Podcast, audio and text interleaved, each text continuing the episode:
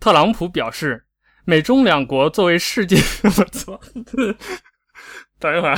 再来一遍。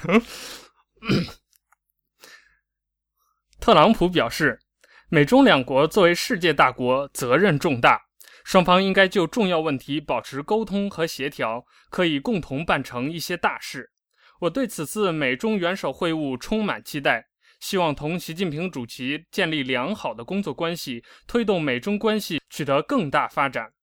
习近平指出，合作是中美两国唯一正确的选择。我们两国完全能够成为很好的合作伙伴。下阶段，双方要规划好、安排好两国高层的交往。我欢迎总统先生年内对中国进行国事访问，双方可以继续通过各种方式密切保持联系。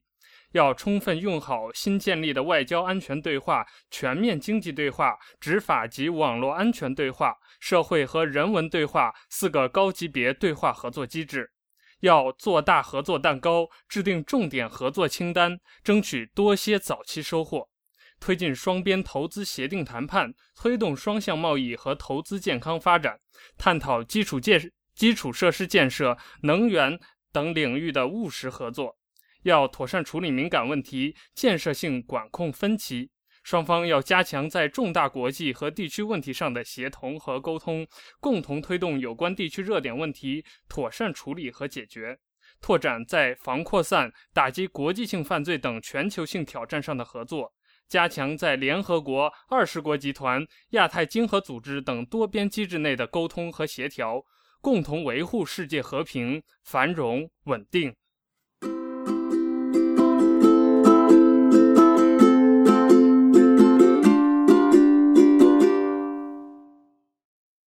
特朗普愉快接受了习近平主席发出的访华邀请，并期待尽快成行。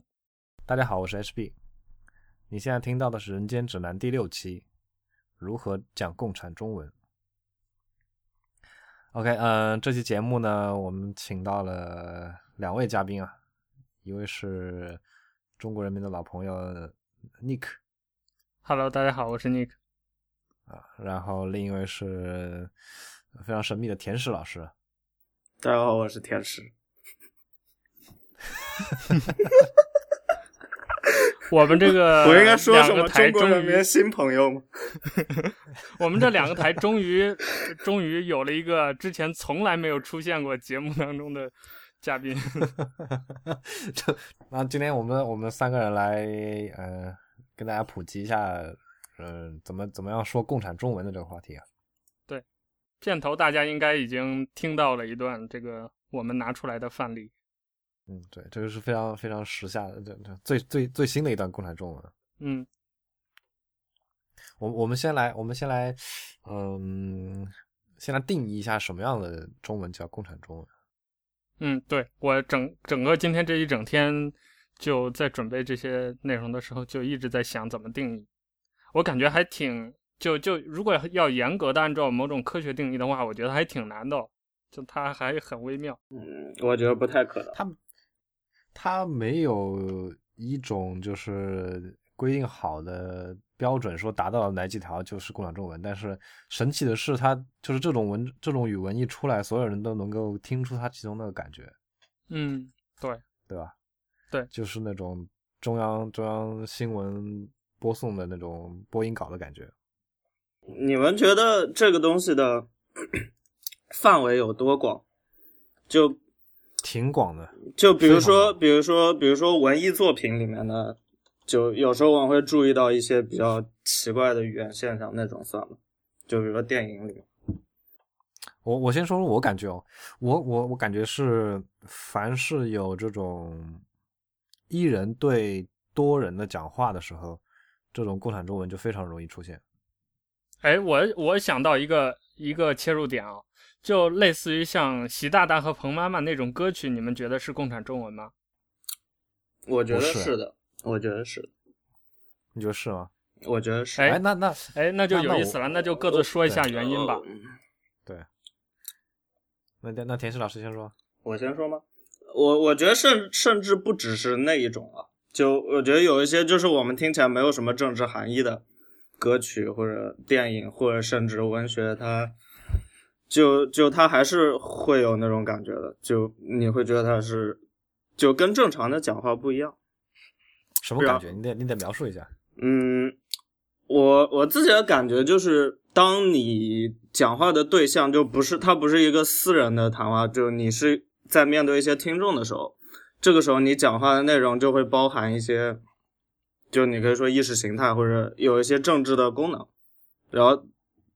在中国这个语境下。然后很多时候，符合这些功能的一些，对文字处理，它就会产生一些变化。然后，当他们产生这些变化之后，它就我我觉得这些就是被我们称为共产中文的这种风格。这个你这个定义很模糊啊！就我我我没有办法下一个很精确的定义了，但你们可以先说，嗯。那尼克老师呢？你觉得什么样？呃，我跟你一样，我比较倾向于就是彭妈妈那种歌曲不算共产中文。嗯，呃，我是这么觉得的，就共产中文这个东西，我自己觉得，就如果硬要提炼的话，它应该有几个特质。就首先它，它要宏大叙事，就上升到某一种高度。比如说那个雄安新区。啊、呃，我印象最深的就是千年大计，国家大事。比如说刚才，对吧？呃，再比如说这个，呃，习近平指出，对吧？共同维护世界和平、稳定、繁荣。然后包括他前面说的这句话，什么推动什么什么发展，妥善处理什么问题，建设某种，他要有一种宏大叙事，他要么解决人类的某种问题。要么就是把这个一个很普通的小事儿推到某种高度，比如说一些省市级领导的发言，他特别容易就是体现这种这种宏大叙事，就可能他只是去哪个村子里头看了几个老乡，送一人送了两百块钱，但是他的这种行为会被新闻稿推到某种高度，比如说表达了一个共产党员的某种修养。或者是表达了党和人民，呃，这个党和中，呃，党和政府对人民的关怀，或者是表关怀是吧？啊，对，表达了这个省委书记对某种问题的重视，就是所以第一个特点，它是要宏宏大叙事。省政府对某某问题的高度重视，嗯，对，就是它要宏大叙事，然后就我觉得共产中文它当中有一些那个词句。它的逻辑还是要有一些固定的，比如说，就呃，我之前在群里发的那篇知乎怎样给领导写一篇发言稿，那个就是比较典型的，就你要用一些呃，这个比如说某某性、某某话，或者是这个某某精神，或者是要比如在动词上有什么明确好、抓好、落实好、把握好那个之类的这种，就是要有一定的这个呃。语言结构在里面，我能想到的就是符合这两点的，它一定是共产中文。然后可能会有一些就是引申，它那个它就是在语言上可能不这么明确。比如说，它并不是党和政府的相关的文章，但是就比如说我前两天跟你说，我给那个就我我我在我我当班长的时候给我们学校写的那一系列，虽然它和政治一点关系都没有，但它的。呃，内在的那个文章结构是符合这个特点的，比如说也有宏大叙事，啊、赞扬了校长的某种精神，然后对广大学生的关爱，是吧？也只要它内在结构符合这个，我觉得就是这个呃共产中文的一种延伸的形式。嗯，我的观点是这样。我我我第一次感觉到就是共产中文是一个特殊的话语体系，是在也是在念书的时候，嗯，我感觉是在那个。听学校广播站做报告的时候，感觉感觉出来的，不管不不管是那个做广播报告的是校领导还是什么学生代表，他们说出来的话都是这种这这么一种味道，就是就你刚刚说的那样，有有那种宏大叙事的感觉，但其他说的东西并不是一个很宏大的主题。嗯，对，就有可能比如说学校办了个校运会。嗯，对，然后就是说什么呃，操场上什么红旗招展，春风合唱，对。对对就这种开头就是排比句，就是开头摆出来，然后就显得整个场面就非常的就嗯非常壮阔，就基本上呃共产中文都是要追求这样这么一个语境的，就是那种气势非常磅礴，然后场面非常壮阔，然后呃，我感觉有一个固定有有一个非常常用的句式，就是呃动宾结构，就是你可以看刚刚你念的那个习近平指出那篇文章，做大叉叉叉蛋糕，定制叉叉叉清单，争取什么什么收获，推进什么什么谈判，推动什么什么发展，探讨什么什么建设。之类等等这些，就是你把这些句子一个一个就是罗列出来，把所有问题都用这个简单的动宾结构，嗯，一条一条说出来的时候，那个共产中文的感觉就出来了。对，这个我感觉是这样，它并不是它内容上可能根本就与政治或者是与呃意识形态无关，但是但是在句式上，只要做到这两点，一个是那个排比句。对宏大场面的描写，一个是这种排比的动宾结构的句子，这这两点只要一出来，我就感觉它是共共产中文了。所以我，我觉得那个，嗯、你刚刚说的那些歌曲啊，就是那什么习大大那些歌曲，它并没有包含这两点，所以我听起来的感觉不像是共产中文。对它，它它那种就是一种，嗯，怎么说呢？民间的语文，特别民间的语文。对，就非常非常所谓接地气嘛，就是跟非常就是民间就是普通人说话的口语化的那种语文。共产中文，你生活中不会有人这么说话的，就不会有人像啊对对对念那篇文章那样说话啊。所以你们你们觉得生活中就是日常的语言并没有被它影响吗？嗯，我觉得人与人对话很少哎，没有没有受到影响。对，而且我觉得就是比如说我们。就此时此刻我们聊天，然后突然比如说田石老师，我觉得你应该是吧啊，提高自己的知识水平。当我一一开始这么起头这么说的时候，就用共产中文体跟你说话的时候，我们这个谈话就进入了某一个断档，就是啊、大家明确的潜意识里面或者是潜规则里面，大家都知道我接下来要开玩笑，或者是我接下来要调侃了，而不是说我接下来还在像刚才一样正常的在说话。对，我觉得所谓。摩哈的那些引用的 quote，它其实也是共产中文的一种，一个衍生品吧。对，所以它有那个特殊的语言的味道，我觉得它是来源于它有这个嗯共产中文的背景。哎，不过其实摩哈那些 quote 里面，它的那些语言风格跟就我们现在听到的共产中文其实还是挺不一样。对对对，他是因为那个一个国家领导人在私下场合。对，就是他他个人，呃，跟人对话的时候，并不是那种新闻播言不新闻发言稿那种语境下，但他仍然是有这些特点。而且我觉得，呃，共产中文对日常生活的影响最典型的还在学校里啊。嗯，我我反就刚刚我刚刚说的，我第一次意识到这个这种语文风格，就是在学校里面听广播，嗯，广播发言。嗯，现而且我觉得他影响很深的是，他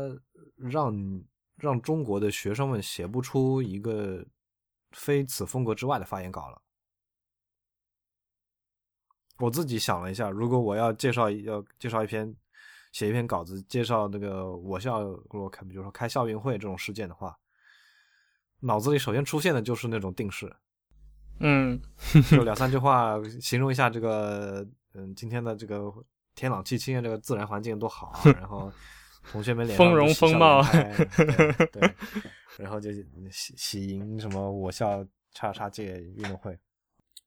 所以我我听到这儿，我觉得它其实很大的一个特点就是它，它共产中文这种语言风格，它跟内容其实是没有什么关系的。对对对。哎，对，我刚才还想补充的一点就是，共产工人中文的语境下有一个很重要的特点，就是他说了好多好多东西，但其实只表达了可能一个意思，或者甚至整个文章就没有什么意思。但其实我觉得是有意思的，但就这个意思不一定跟他讲的话题有关系。就是他他的给的那个意思跟呃这个事件它事实发生的含义。没有那么贴切，没有那么关，没有那么紧密的关系。就比如说，呃，就比如说，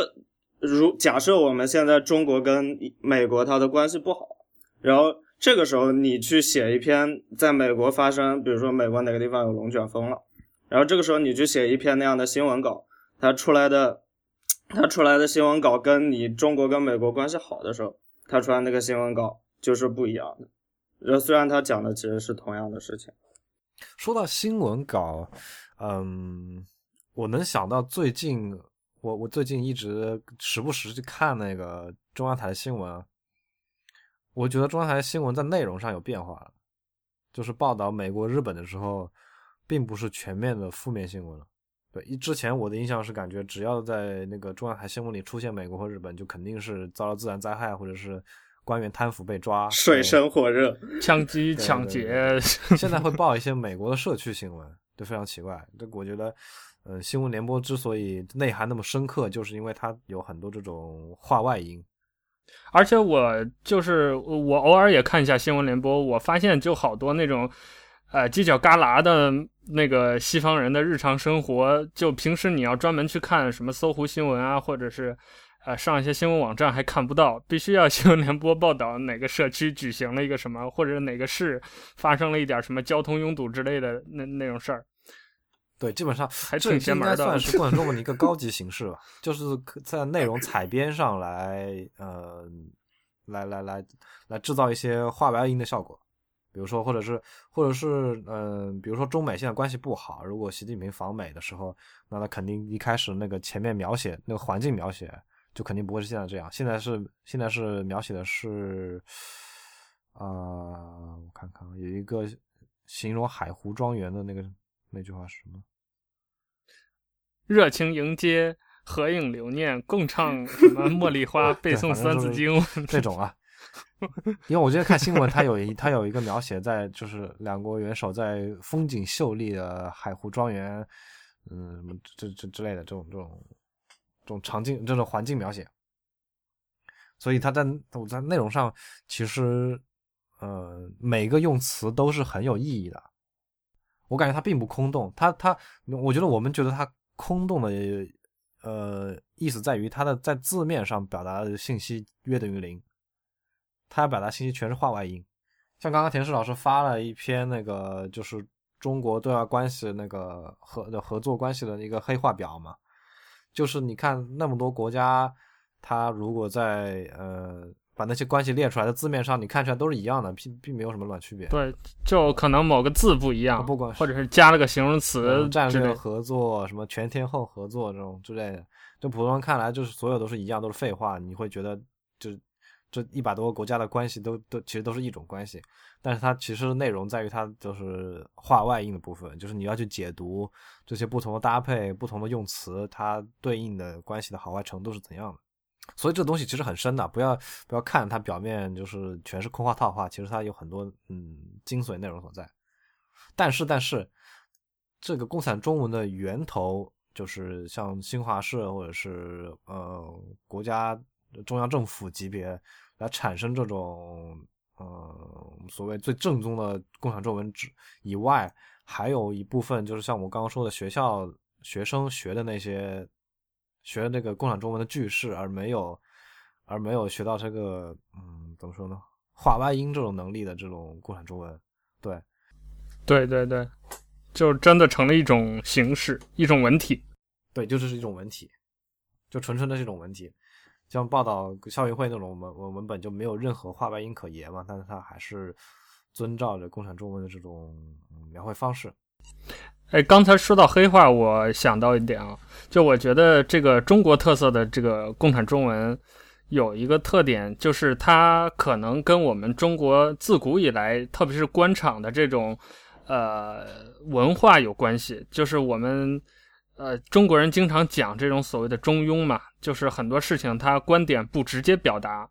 然后他很多点呢，人和人之间也不点破。就比如说很典型的外交关系黑化，我觉得就是这个的一个反应。他就是可能两个，比如都是友好合作关系，但他就多加两个字，他是怎么友好的？是战略性友好的，还是这个一般的一般性友好的，还是全面性友好的？他加这么一个形容词，给你一种意会的感觉。然后我觉得是在这样一个应该说是一种思维方式和这种文体的文化的氛围下形成这种共产中文，就包括其实如果我们看新华社的新闻稿的话，两个国家之间关系好不好，常看是能看出来的。就是他在这些做排比句的时候，或者使用某种固定句式的时候，他是有一定的套路在的。但是对于这个广大人民群众来说，看上去那就是就大的都差不多。对你说这个呃渊源的话，就我刚发在那个群里发了一个，就是古代那个谥号的黑话表嘛。我感觉这个谥号的黑话表就跟那个田石老师发的那个外交关系的黑话表是完全就是一脉相承的。就我我觉得我刚才也想说这个，就我觉得中国古汉语写作里面很多特点其实跟这个也很像的。就比如说没没事描述描述一下风景啊，然后或者就每一每一句话都有 reference 啊，就你看这些特点你都可以在古汉语里面找到，所以它。可能就它某种程度上也是一种，就它它是一种文化上的中国特色，就可能不光光是共产主义的特色。嗯，对，它它共产中文毕竟还是中文嘛，它它只是共产化的中文，但是那个中文官官样文章的这个精髓还是在其中的。它共产的部分，我主要觉得就是像我刚刚说的那些排比句式以及动宾结构。什么做大蛋糕，什么制定清单，嗯，类似的推进谈判，什么深化关系，然后之类的。嗯，有一有一个问题哦，我我感觉这种句式最大的问题在于它，嗯，违背了传统的中文句式结构。有些有些有些有些句子上，比如说非常明显的是一个嗯，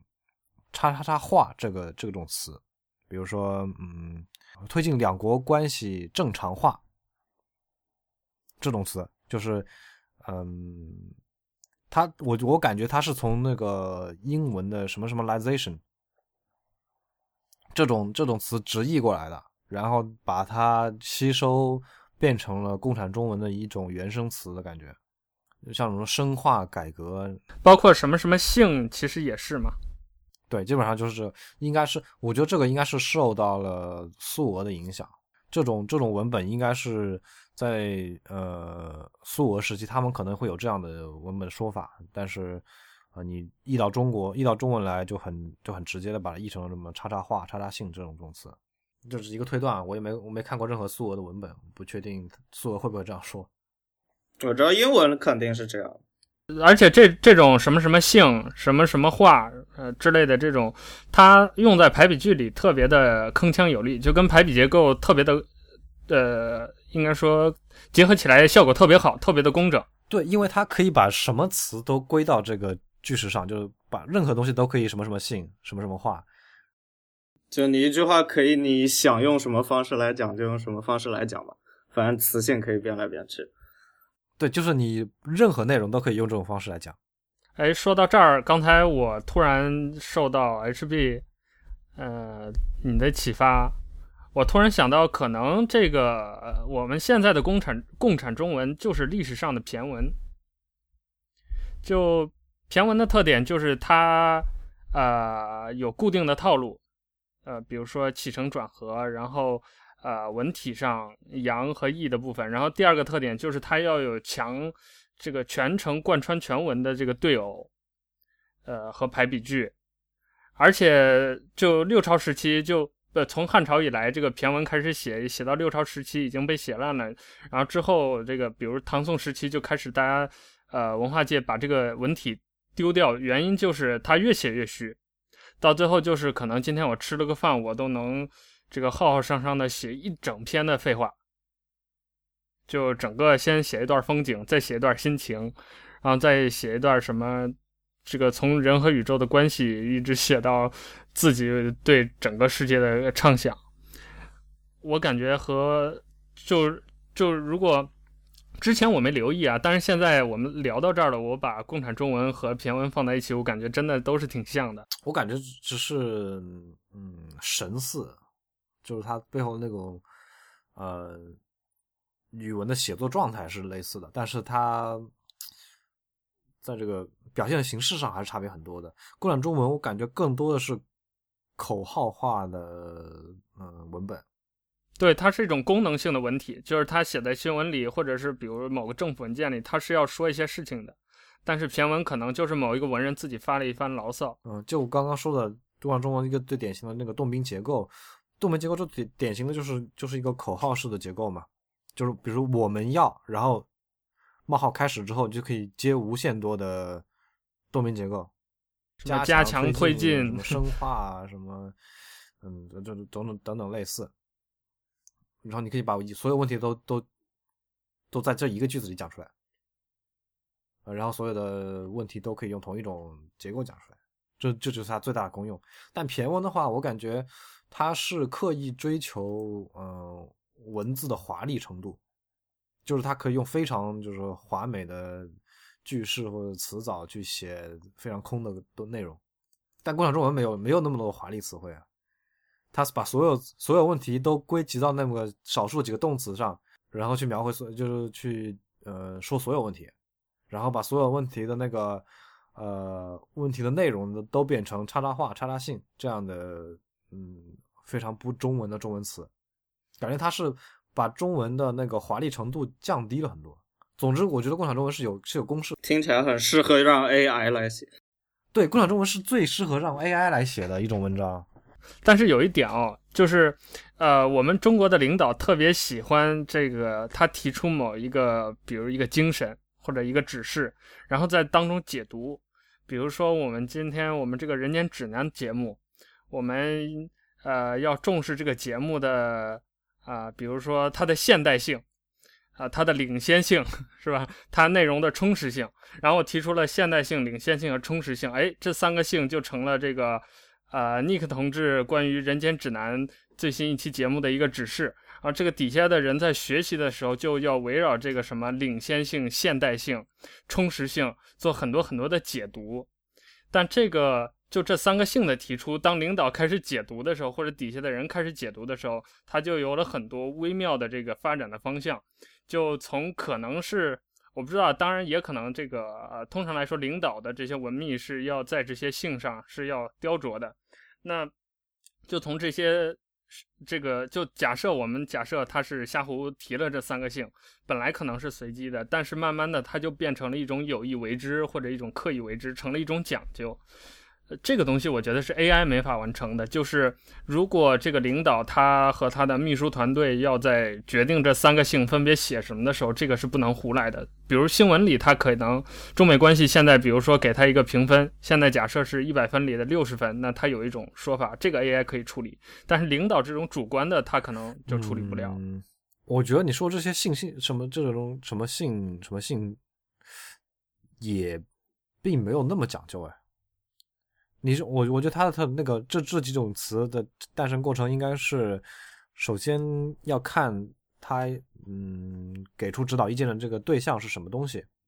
如果他是一个，比如说就对播客节目来指导，他作为一个互联网呃互联网的产物，那么他肯定在那个几种性质上就是要往这种科技以及先进上靠，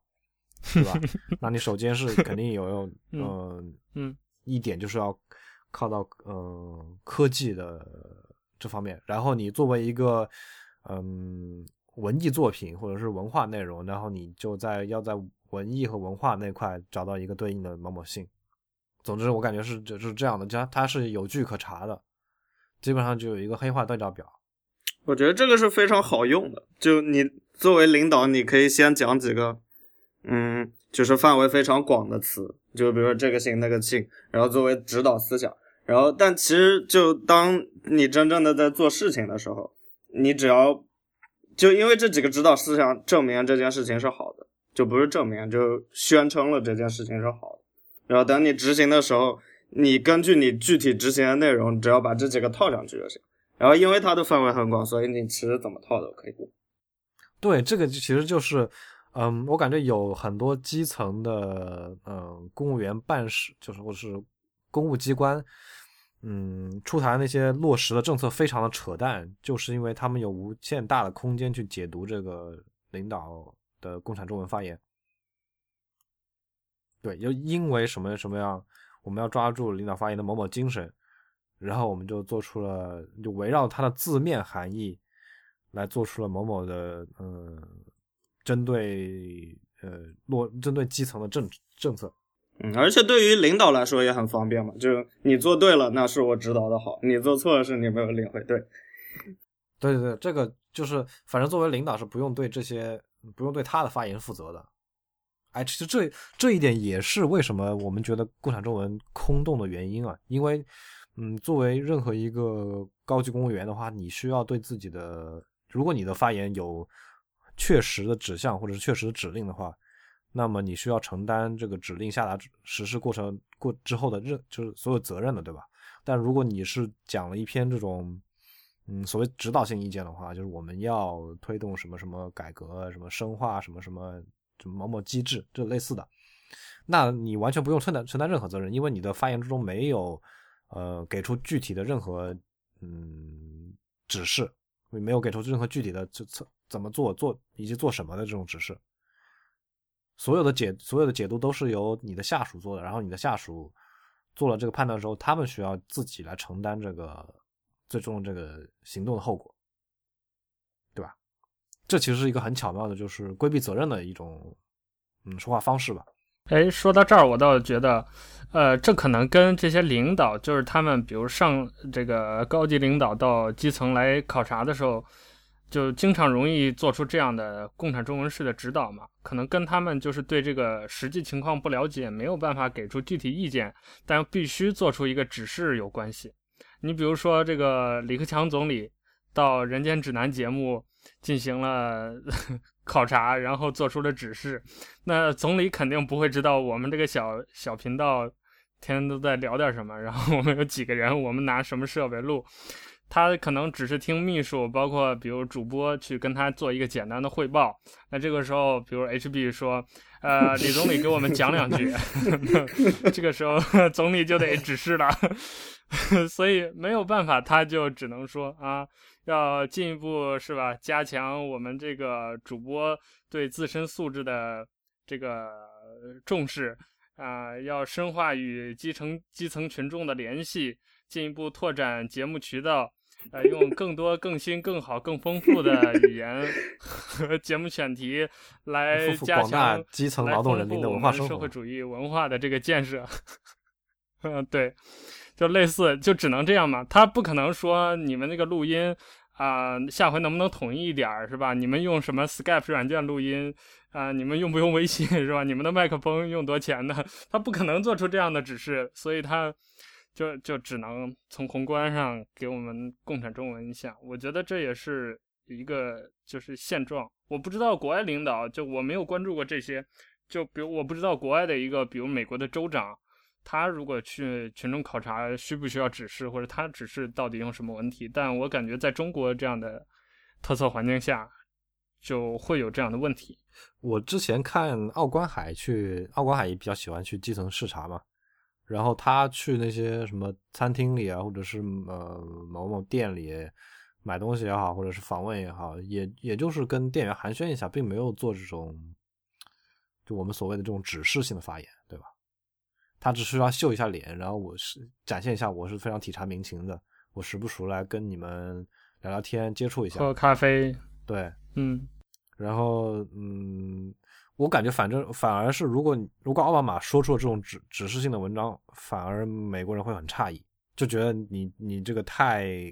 官僚了，不是他们追求那种就是亲民总统的形象。嗯，这也应该跟就中国特色的这个。文化有历史文化有关系，对，应该跟我们的政治体制是有关系的，因为我们的这个上下级的关系是非常的森严的嘛。自古以来都是讲讲父母官，讲等级，这样就如果今天领导真的亲民了，跟老百姓坐一桌，可能群众反而还还还不习惯，觉得就肯定会敬他或者怎么躲着他。总之所以，所以我觉得领导说出这样的话也是嗯有这样的文化背景在。对因为不管不管是他自己觉得嗯需要指导这种基层工作也好，还是基层的这些人期望他的发言内容也好，都是都是都是指向同样一种发言的这种内容和形式。反而你如果李克强总理如果视察我本本频道，然后跟我跟我聊天，问我的话筒多少钱买的，然后你注册这个网站是免费的还是怎么的在哪注册注注册的，就非常就不不像中国就是中中中国的总理说的话嘛，对吧？哎，那我我很想就是借我们这个节目，呃，深入讨论一个问题，就是为什么，比如在学校里或者在一些这个呃。呃，企业内也有啊，就是以这个人以集团或者以组织形式聚在一起的这些单位或者机构或者团体里面，多多少少都会有这种共产中文。就在中国，就我想，呃，探讨一下这个共产东中文到底对于一个组织、一个机构、一群人的这种团结，或者是加强这种团结，有没有什么实际的作用，或者它。呃，在我们日常的这种生活中，能不能有一些微妙的某种力量呢？我觉得它其实目的并不是为了促进团结，我觉得它很大程度上是一种对，就是对权力关系的一种 declaration。嗯，展开讲讲，展开讲讲。就比如说我作为，比如说我作我，比如说我作为领导，然后我讲了这，我讲我用这样的方式讲了这样一段话。它其实就除了这段话的内容，它其实一一大一个目的是为了表示我是领导，然后你们要听我的，然后你们要用这样的方式听我的，然后这个这个潜台词是是包含在这种讲话方式之内的。然后当你当你不停的去用这种方式讲话的时候，你其实是在巩固这种关系。然后你包括在学校里或者公司里或者企业里，一。他们之所以会产生这种类似的，就是这种现象，是因为就他们的权力关系是类似的。就因为你在在中国，大家习惯了以这样的形式对待领导，就是对待层次比你高的人，你包括父母也好，你公司里的领导要，或者学校里的老师要。我大我大概是有这么一个感觉。我我我我思考一下，他这种。嗯，为什么除了政府以外还会有这样的共产中出现？因为我觉得，嗯，每个人语文都是都是学习过来的嘛，都是从各种各样的中文文本里学习来的。那如果在这个社会之中，嗯，类似这种一人对多人、上级对下级的发言稿的范本全是同样一个模式的话，那么自然，你作作为学校里的学生，你读到这些，你在学习语文的时候读到这些文本。嗯，你就会把这种文本学到脑子里去。当你面对同样的情况情形之下的时候，你要组织自己的文本的时候，你脑子里这些共产中文的东西都会自动自然而然就冒出来了。所以你说实话，就是就是那种在特定环境下说出来的那种中文，就是共产中文。嗯，就就像我我感觉共产中文是对我感觉是对对中文的一种补充啊，因为很多人觉得共享中文是对中文的污染。嗯，我觉得，我觉得，嗯，并没有到污染的程度，它不会影响每个人日常说话所使用的句式也好，用词也好，但是它给你在做这种一人对多人、上级对下级的发言的时候，提供了一种选择，提供了一种文本的选择。那但是，嗯，至于每个人做这种发言的时候，是不是一定要按这个呃这种文本来选择的话，是取决于嗯你自己对中文语文的那个理解程度的。你可以选，如果你脑子里还有其他的文本模式的话，你可以选择其他模式。但现在问题是在于，嗯，社会上共产中文在这就就这种发言稿嗯发言稿形式的共产中文太泛滥了，导致于导致学校里的学生。接触不到任何其他模式的嗯中文发言稿，我能想到的，甚至都不知道有其他的模式，比如那个运动会报我能想到的，呃，额外模式的发言稿都是靠学生去背诵，比如说美国某届总统的就职演说，或者是某个国外领袖的非常著名的一篇嗯发言。这种这种这种途径才能接触到，就是除了共产中文以外的，嗯，就是发言稿的文本模人文范本。所以，所以导致就是很中小学里的学生在要写类似文文本的时候，都都都都都能写出很标准的共产中文。嗯哼，就是就是，你你你觉得之所以这种文本能在学校也好，或者是嗯公司机关单位这么泛滥，就是因为那大家没有选择，你没有接触，你没有机会接触到就是除了共产中文以外的其他的中文发言文本。那在它出现之前，中文里面是怎么样的？哎，好问题，我觉得可以去看看那个。嗯，比如说这共产党执政之前，嗯，民国政府执政时候那种那种时候的文章，你我觉得比较比较好的文本是是看嗯台湾他们的这种官方发言稿，对啊，应该看一下，对，应该对，应该横向对比一下，对吧？哎，但但这就是我比较关注的一个点，就是我一直觉得这个官样文体它是有有有成体系的嘛。就比如说这个中国几千年来，呃，或者是就自古从自从古到今吧，就是政府发文，它一直是有一套自己的话语体系的。就可能之前不叫共产中文，叫唐中文、宋中文，呃，或者什么明中文、清中文，它一定是，呃，和文学作品或者是和其他的应用类的文章不一样的，它一定是单独出来的一个。比如说，呃，古代的时候，皇帝的诏书。各省部级官员的这个下发的诏书，它都是有一定的定制的。那我觉得共产中文也是在中文这种历史上的一种延续。就我记得我印象当中能看到的一些民国时期的一些东西，它呃也是。就是代表政府的这些东西，比如说，我印象不是很深了。比如说蒋委员长的几篇发言，他还是有一定的那个，虽然他不共产，但他还是有一定的背后的那种逻辑在。比如说排比句啊，包括接近于仿古的那种句式啊，还是有的。我觉得这是共产中文中中国特色的一个点。对，排比句式就是加强你这个语言气势的一个非常好用的工具嘛。包括你在古古代的古代写这种官样文章的时候，排比句肯定也是不能避免的。就比如说宏大叙事这一点，是从古至今就没有变过的。而且中国历史上一直是以一个大国的姿态出现，所以一直到民国那个都被揍得不行了，一直是以一种就是我是天朝的一种状态的这种呃基调或者口吻在在在处理这些公文和问题，包括到今天也是。我我念一段，嗯。我念一段，呃，蒋委员长的《庐山庐山声明》的文本嘛，就是发动，就是准备那个抵抗日本的，呃，那个一个全国讲话，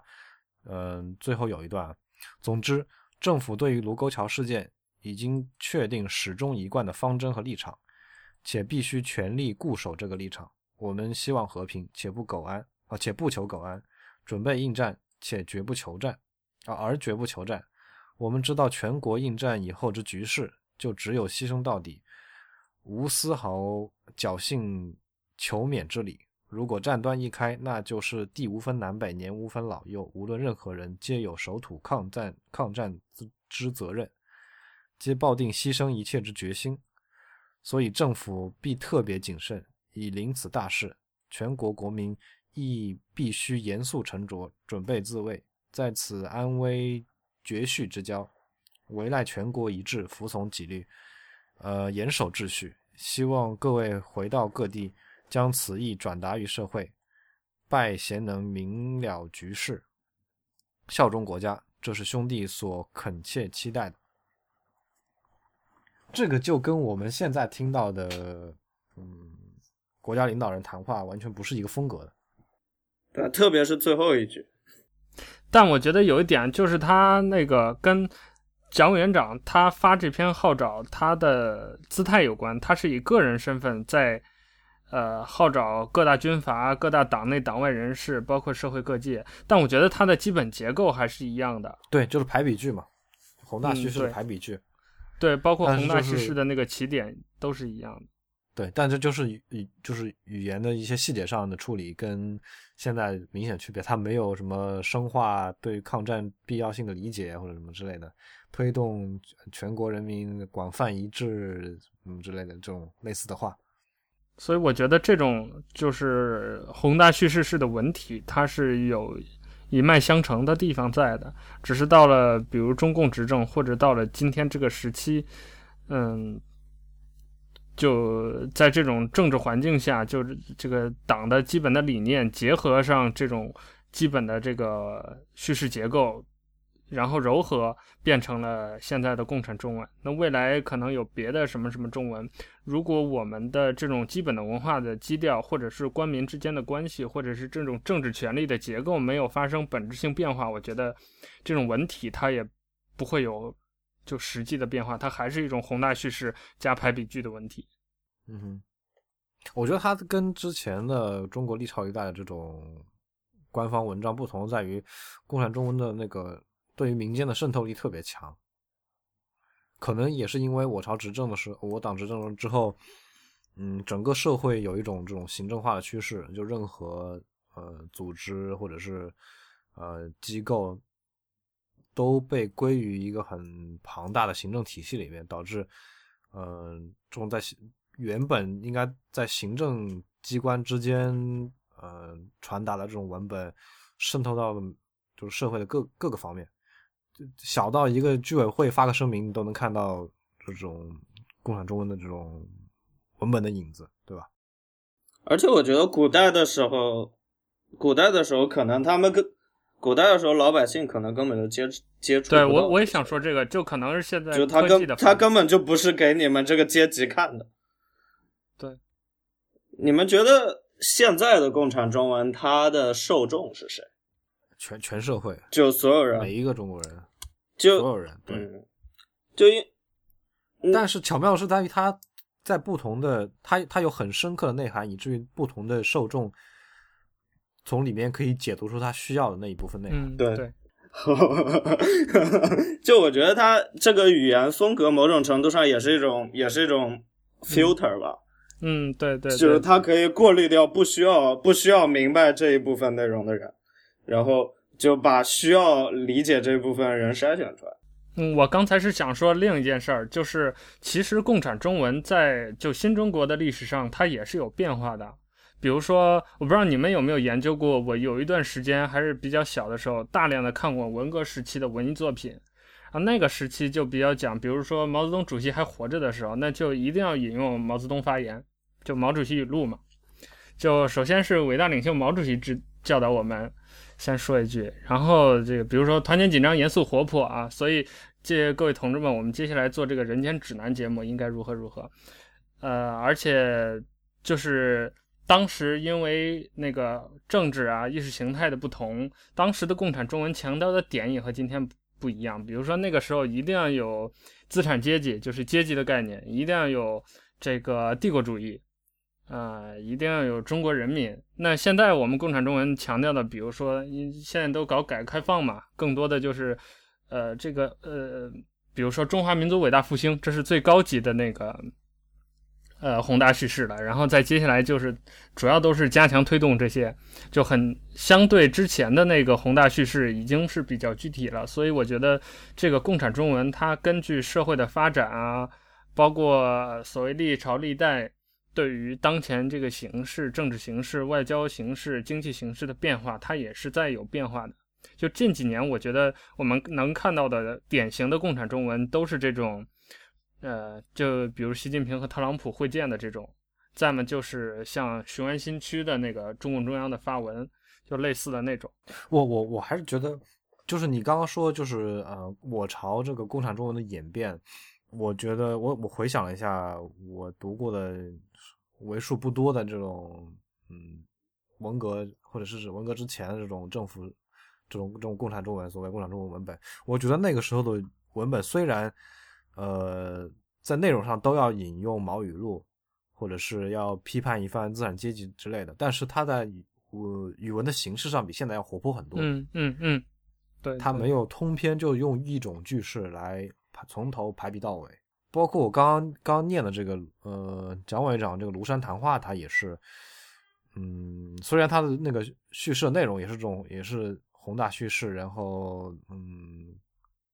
就是动员动员式的讲话，但是他没有像现在这种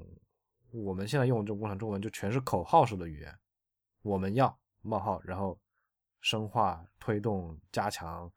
嗯，之类的。它还是会会稍微讲究一点文本上的这个嗯活泼的，不那么矮板的。像像我我读那个习习近平那个会见特朗普那个发言稿，我就觉得，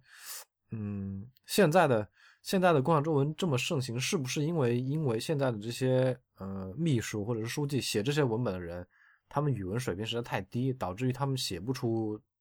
嗯比较生动活泼的文本？我我不觉得，我不觉得，我我觉得他们之所以就都写成口号式或者写的就内容很不丰富，就是因为他们不需要写的丰富，就。口号口号式的优点是什么？就是，就它比较具有情绪上的煽动性嘛，但是它可能传达内容上比较差，对啊。然后就因为在我们现在这个语境下，它不需要传达内容，它就需要传达情绪，然后它这个目的达到就好了。我觉得你我我跟你的感觉话刚好相反，我就反复在看这个庐山庐山声明这篇文本，我觉得蒋介石这个谈话，他在那个。形式上没有共产中文那么强的排比，他虽然是排比，但没有那种从头到尾都是一个句式。但是他在情绪上是更能煽动人的，因为他他在在你读这个文章的时候，文章是有长短句的这个参差错落，有那个韵律上的抑扬顿挫的，所以你读起来会觉得这篇文章更有力，反而。呃，那种我们现在念的这种共产中文，是类似于表格一样，就它没有任何语文上的美感，它不追求任何语文上的美感，它只要把那些它所要表达内容都一一罗列出来，用一个很标准的形式罗列出来就行了。你是可以把这个文章总结成一个一整一一张表格。嗯，你说也有，你说也有道理。第一列是动词，第二列是呃，就是动词的宾语，然后你把所有这些排比句都可以填到这个表格里去了。我我之所以呃觉得是这些现在的书记或者秘书水平不行，就是因为现在写这些文本的人，他们完全不追求任何语文上的美感，他们的不管是用词也好，还是整个的呃句子的韵律感，或者是长短句的参差错落也好，就完全没有这种，都脑脑子里不会有出现这种概念，就是我写篇文章要让读起来有美感，没有，只让了，只是要传达出这些。特定要领导要传达出的意思就行了。但其实你看现在那些就是阅读量特别高的公众号，他们那些文章的写法，其实某种程度上也是越来越没有美感。就比如写一句话换一个行啊，然后插一大堆图在中间啊，艾特迷茫，对，是吧？就是，对对啊，对。就所以我，我我我我在看这个，还是在还是这个庐山声明这个文本，我觉得跟这篇文本放在一般的文学创作里是可以的，嗯嗯嗯，对吧？它它跟一般的就是中文语文的文学创作区别没有那么大，嗯、但是现在的共共产中文是完全脱离于中文的文学创作的，它是就形成了一种所谓的新式中文嘛，就跟以前就中文不一样，所以我觉得它是共产中文嘛，就是嗯。语文追求的东西不一样，有点像那个一九八四里的新话 Newspeak，他用最少最工整的方式来表达他所要表达的意思，而且你随时可以重新解释它。对，我觉得造成这种差异的原因，就如果从文学上分析来说，蒋委员长那个他呃，毕竟他还是一个个人性的号召，而且他之所以动人，是因为他确实有真情在的，就他是以一个呃。他放下了身段嘛，放下了自己这个委员长的这种状态，以一个个人的身份来从情感上呼吁大家，这个国家要完了，你再不抗战就不行了。但是共产中文的有一个特点，就是尤其是比如新华社或者是党和政府用的这种共产中文，它只具备功能性，不具备任何几乎任何的文文学性。就它虽然是一个独立的文体，但它不承载任何文学上的功能，它只负责传达党和中央的精神，所以它就。呃，我觉得是因为有这个内核在，所以导致底下的秘书也好，慢慢的就在这个文对文学性的追求上懈怠了。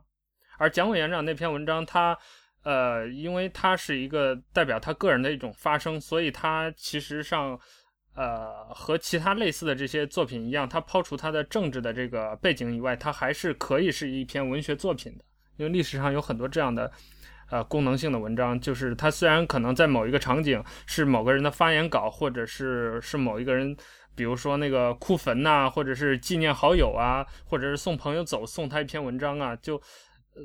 把这些功能抛开之后，它还是有文学性的。但是共产中文是完全没有的，就你把它的功能抛开，它就，它就。它就就就像一个人没皮包骨头了，什么都没有了。我觉得是这样。对对对，那我这说到这，你说这样说，我确实有点理解为什么要诞生共产中文了。因为这种文本作为上级向下级传达意意志的呃工具的话，它所要做的就是要准确简洁的传达那个上级的上级的指示，对吧？那么你做成这种表格性的文本是最方便的，就是方最方便下级去解读它的。嗯，不会。如果你写成那种稍有文学性的文本的话，会对下级的解读有困难，会就会让下级会让下级就是在在解读上会去揣测用这个词或者是用这个句式，嗯，到底是什么意思，对吧？如果你用固定模板，就是像用像呢，就是文本上用一个表格式的文本，然后那个含义上可以像。拿一个密码本去解读一样，就这种精确的做到这种精确的对应关系的话，就黑化对应关系的话，就非常好，就非常方便下级去领会，就是所谓领会中央文件精神，嗯，而且方便领导自己解读自己的话。对，说到这里，其实共产中文它存在的合理性就在于这个，它是作为一种工具性的文本，它不需要，也不应当。包含任何文学性的东西。哎，那我想问一个问题哦，就是你们觉得共产中文它对这个社会有没有某种层面上的推动意义，或者是积极意义，或者是值得学习的一面？我觉得他可他可能就他可能就简化了，就是上下级之间传递信息的成本，呃，这个复杂程度，对，减降低了这个像信息传递的成本。嗯。但是，但是造成的影响就是，就是拉低了整个中文语文的平均平均美感。